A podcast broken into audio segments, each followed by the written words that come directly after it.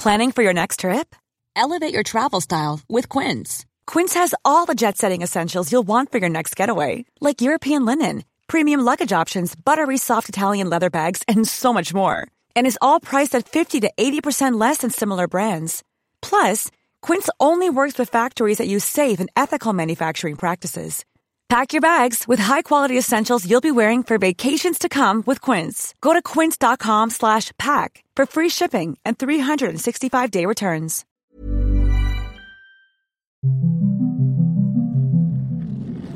After the Apocalypse, a pandemic survival story. Season 1, Episode 15, Not So Innocent.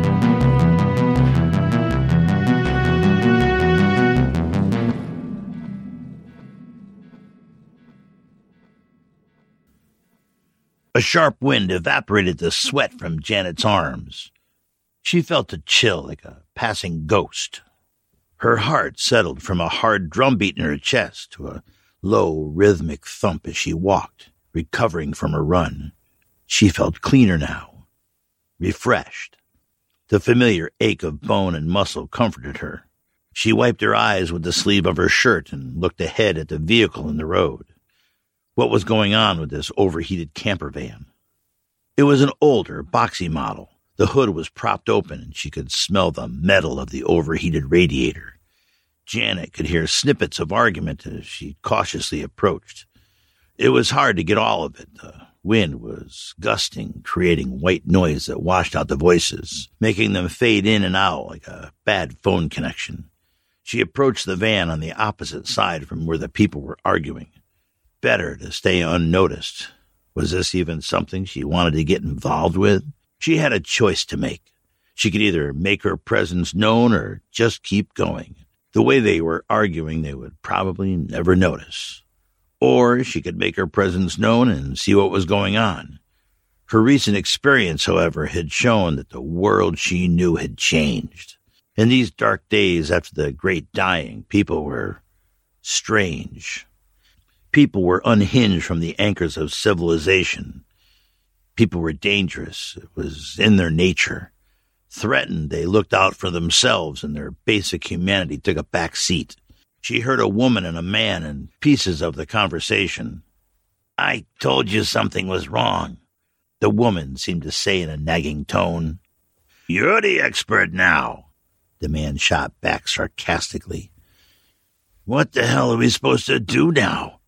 The woman again. Janet moved into the shadow of the van. The van blocked the conversation, and she was getting less of it now, but the tone seemed to be more heated. We had a deal, the man yelled as if to win a point. Then, some garbled exchange Janet couldn't catch. Not the girl! The woman clearly yelled. A movement out of the corner of Janet's eye caught her attention. A curtain shifted in the van window, and she thought she saw a small hand. For a moment, Janet thought, Oh my God, a child in this mess. But then KJ the killer took over and chimed in coolly, Don't be distracted. Just deal with this problem. KJ came around the corner of the van just as the man half pushed, half cuffed the woman to the ground. The door to the van was open and a toolbox lay spilled on the ground. KJ could have just kept going, but this was a bully, and she hated bullies. Hey, KJ interjected. The altercation stopped as they both visibly jumped at this intrusion and turned to see who was there. Is there a problem here? she asked matter of factly. The man was big, not just fat, which he was as well, but big. One of those solid fat men who carried their weight like a weapon. He had short, light brown hair and a bald spot and piggish eyes and a small red face. In contrast, the woman was scarecrow skinny in jeans and a flannel shirt with her back against the van. Who the hell are you? The man replied, looking around to see if anyone else was with Janet. All he saw was a woman, alone in the apocalypse. KJ did not respond, but began to circle slowly in a balanced stance like she had been taught. The man gave one last shove and released the woman's shirt from his sausage fingered grip. You best mind your own business, darling, he said, turning to face Janet. I decide what is my business, KJ replied in a low voice without emotion. The man looked Janet up and down. He stared into her eyes and smiled a small, smug smile. Never once breaking this fix on Janet, he pulled the scrawny woman up straight like a rag doll and slapped her hard across the face with his free hand. The woman collapsed into the dirt, crying through a split lip. What are you gonna do, sweetie? His smile broadened. You gonna stop me? You gonna kick the big man's ass? But Janet never heard these questions. Janet was gone. Only KJ stood here now, a calmness flowing through her as she settled into the confidence of her hunter killer persona. This was part of her nature. It had always been part of her nature. When there was a moment of truth in the courtroom or in a game, Janet became a different person. Or more precisely, a window opened on a part of her that was a different person. She shifted into these instances and became the most capable part of herself. Time slowed and everything came into focus. Some people called it the zone. KJ felt it now.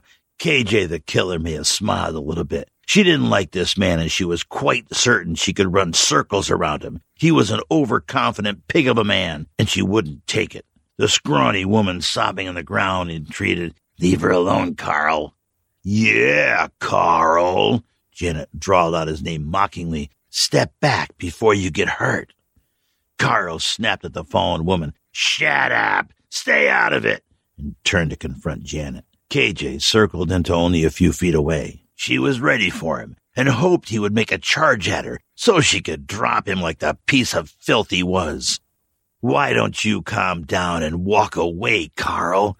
KJ said in a calm, weighted voice, the one she used to make her opponents doubt themselves.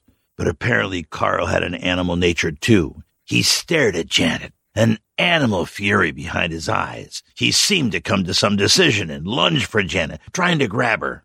KJ was moving as he took his first step.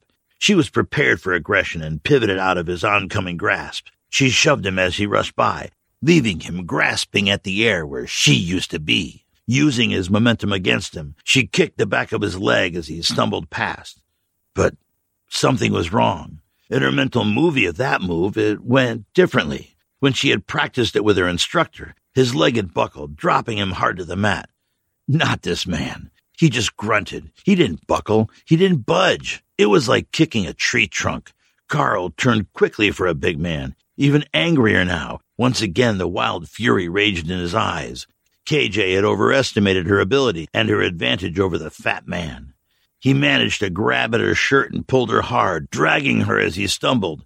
His other hand lashed out and grabbed a fistful of her hair, yanking viciously. Shards of pain flashed sharply behind Janet's eyes. KJ brought her knee up hard, targeting the groin as she had been taught, but Carl seemed to be expecting this and grabbed her knee as it came up, twisting her, lifting her off her feet and slamming her down on her back. The wind was knocked out of her. More than that, she was shocked that she had been knocked down by this man. Panic began to climb up the back of her brain like a poisoned monkey. KJ ran mental scenarios looking for a way out of this mess. She tried to roll away, looking for anything she could use as a weapon, but the man dropped his weight to pin her to the ground straddling her, his vicious pig eyes burning with fury over her. Not so tough now, girlie, he snarled. She struggled, punching and clawing, trying to find a soft spot. The man grabbed her hands. He was too big to move and too strong to break free of.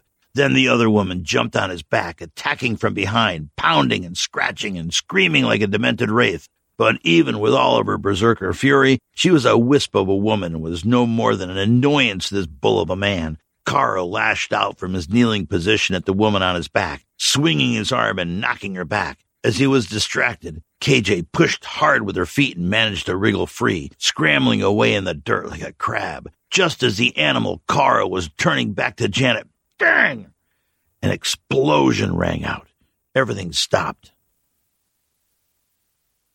There was a brief brimstone smell of gunpowder in the air before it was carried away and dissipated by the swirling wind. A stunned KJ watched as Carl clutched at the side of his face, shocked. He pulled his hands away and looked at the blood in amazement. Part of his ear was missing. Blood oozed from the side of his head, and he screamed like a stuck pig. A girl, maybe eight years old, lay sprawled in the van doorway with a smoking shotgun as big as herself. The girl lay there, wide eyed and terrified. Next to Carl, the scrawny woman was screaming uncontrollably, sobbing and wiping Carl's blood from her flannel shirt. KJ used the chaos to get back to her feet. Carl was screaming at the girl now, holding his hand to the side of his head where buckshot had torn into the ear and cheek, and blood was now streaming. But he wasn't out of the fight. If anything, he was even angrier now. He struggled to his feet and staggered towards the van door where the girl was sprawled with a gun, looking stunned. You little sh! Carl bellowed. The girl shrank away from him as he approached, a look of sheer terror on her face, like a scared, beaten puppy. KJ was back in a crouch now, and it was her turn to be angry. This guy was an a-hole. This guy had laid hands on her, and now he was going after this child. As her fury surged, she sprang into action like a predator. In one continuous motion, she grabbed the empty toolbox, advanced on Carl, and using her momentum, swung it hard against the back of Carl's head. He dropped into the dirt, semi-conscious like a great limp pig, moaning and bleeding. Janet kicked him with all the anger she could muster. Stay down, a-hole, she said. The woman continued to sob with distress on the ground. KJ took the shotgun from the girl and pulled the bolt back to expose the remaining shells. She systematically unloaded the weapon, kicked the remaining shells under the van, removed the bolt, tossed the gun aside, and threw the bolt into the woods. Carl moaned some more. KJ kicked him hard again, wincing a bit as her toe crunched against something hard. KJ turned to confront the scrawny woman who was sobbing uncontrollably in the dust of the road. Tears and blood streaked muddy lines across her face like tributaries of a polluted river system. Her hair was matted and wild. KJ knelt beside the woman, grabbing her by the collar of her shirt and pulled her facing close. Stop it, KJ said, looking intently into the woman's face. We need your help. The woman continued to sob and looked away. What's your name? KJ asked. G- G- Grace. The woman managed to stammer between sobs. Okay, Grace. Do you have any rope or something I can tie Carl up with before he comes to and we have to kick his ass again? KJ smiled a little at this. I, I don't know, came a non-helpful answer. KJ shook her head and gently leaned the woman against the van. Okay, Grace, you're going to have to pull yourself together here. I'll see what I can find.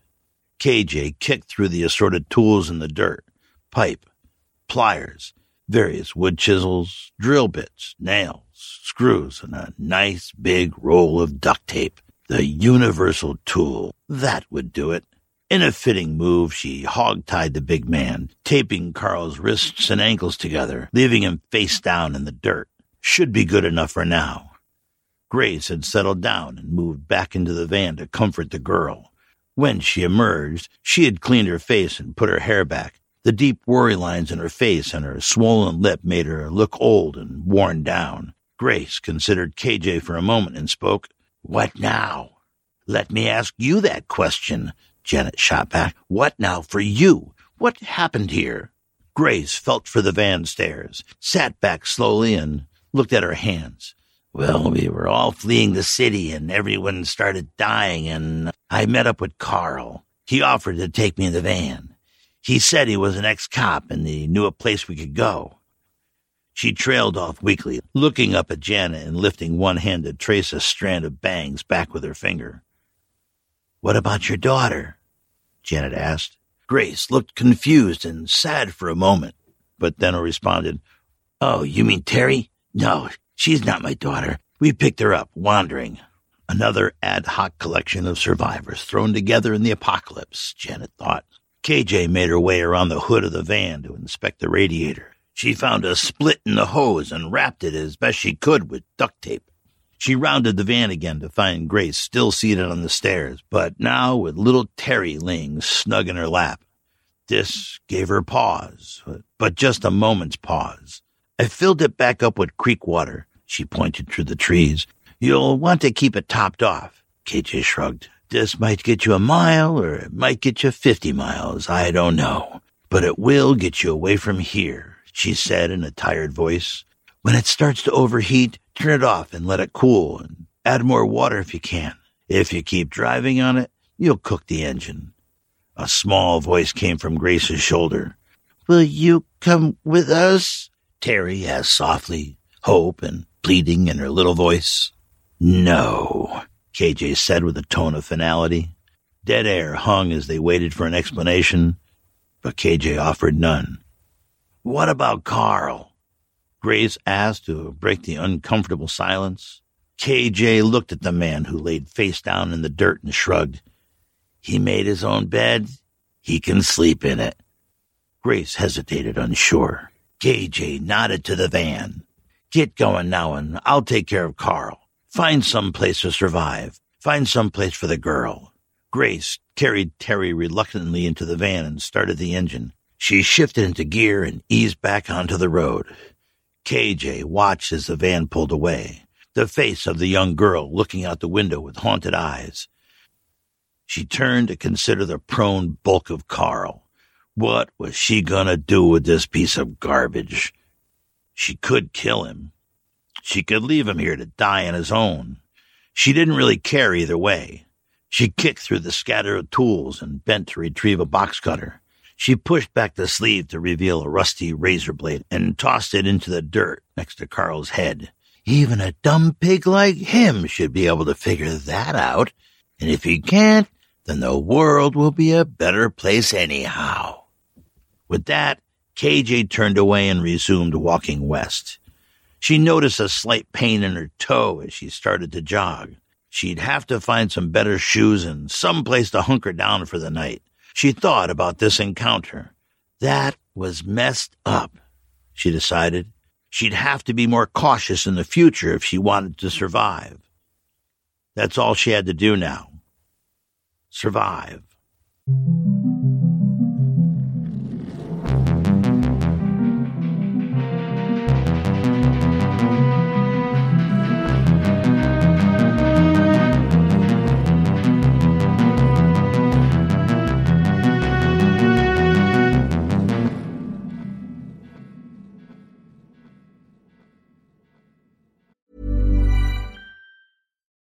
Life is full of what ifs. Some awesome, like what if AI could fold your laundry?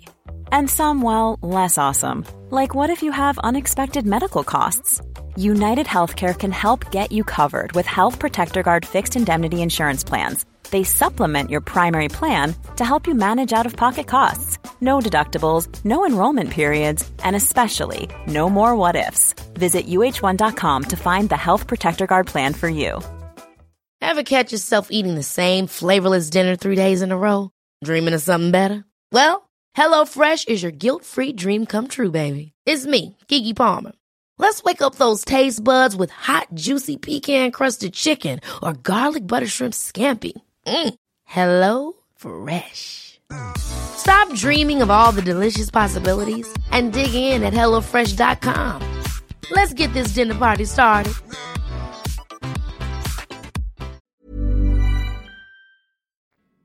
Hello and welcome back, my survivor friends. How are we all doing? How's the apocalypse treating you? What did you think of the episode? I gotta be honest with you, I struggled writing this one, and my editing team, my my crack editing team, helped out a lot. Especially Dwayne. Thank you, Dwayne. If anyone wants to help with, you know, writing, editing, that sort of thing, please feel free to reach out. I love the input. So I didn't want to just have action, right? I read a lot of these serial type stories where it just turns into all action. And the action turns into he he said she said type motion without meaning after a while and that gets boring. There's no stakes not snakes stakes. You know like in vampire stakes. But there's no stakes. And you always have when you're writing these things you always have to ask and answer that question what are the stakes?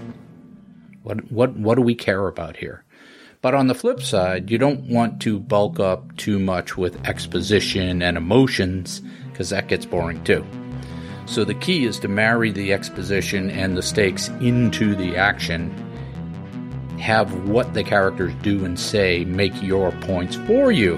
So, language is a powerful thing. Storytelling is a basic human powerful thing. So, long story short, pun absolutely intended, I had to wrestle with that in this episode. I wanted to make sure that we were understanding the motivation of the characters and moving the broader narrative forward and even exploring some deeper themes, as pretentious as that sounds. And as it turns out, this is a common thing, a common theme in apocalyptic literature, right? How does your current pre apocalypse skill set translate into a post apocalyptic world? It's not just preppers and backwoodsmen who will do well, it's also other people, people who are resilient, who are fast, who are smart, who are willing to learn, willing to lead. And to show this, we take individuals out of the real world and we drop them into this apocalyptic setting.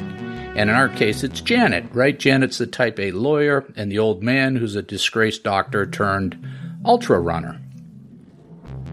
And that's the theme that I'm I'm playing with here.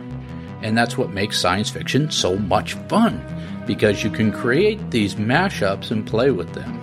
What would a preschool teacher do in an alien invasion? What would the ballet teacher do in an alternate universe? I don't know, but you could write that story, right?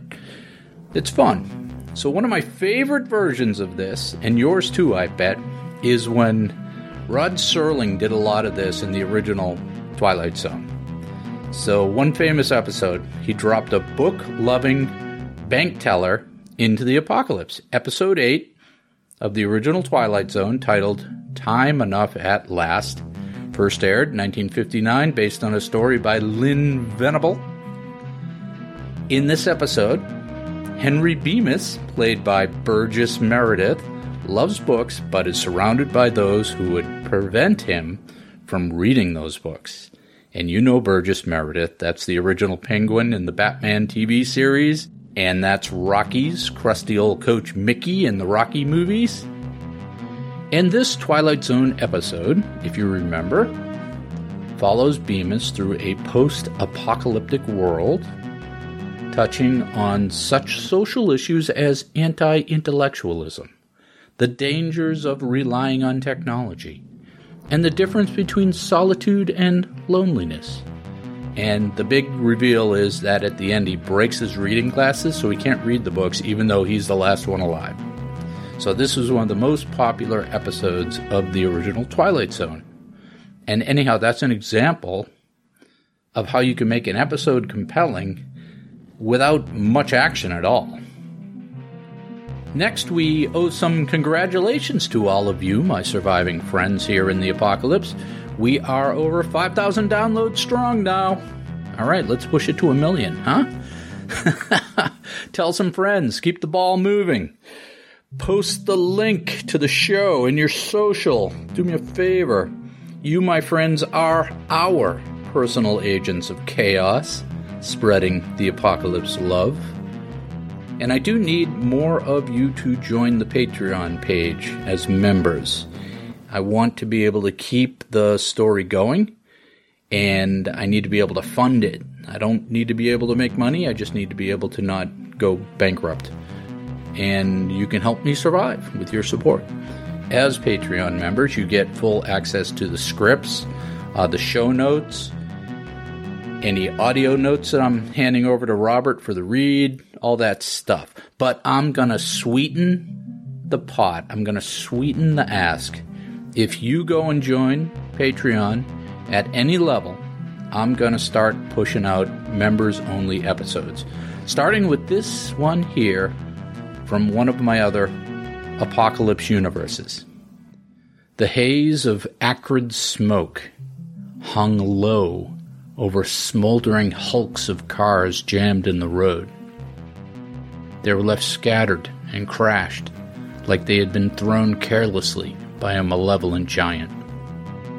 So, if you want to hear more of stories like that and other stuff that I'm going to drop in, join the Patreon page. so I can keep the show going. And ACAST has this all automated, so if you join, they, they'll automatically come onto your feed. Thank you very much, and until next time, keep surviving.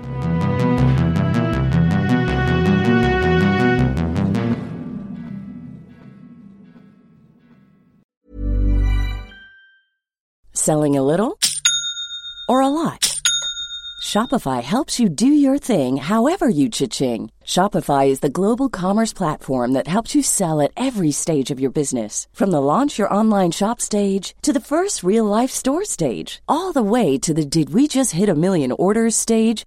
Shopify is there to help you grow. Shopify helps you turn browsers into buyers with the internet's best converting checkout. 36% better on average compared to other leading commerce platforms because businesses that grow grow with Shopify. Get a $1 per month trial period at shopify.com/work. shopify.com/work.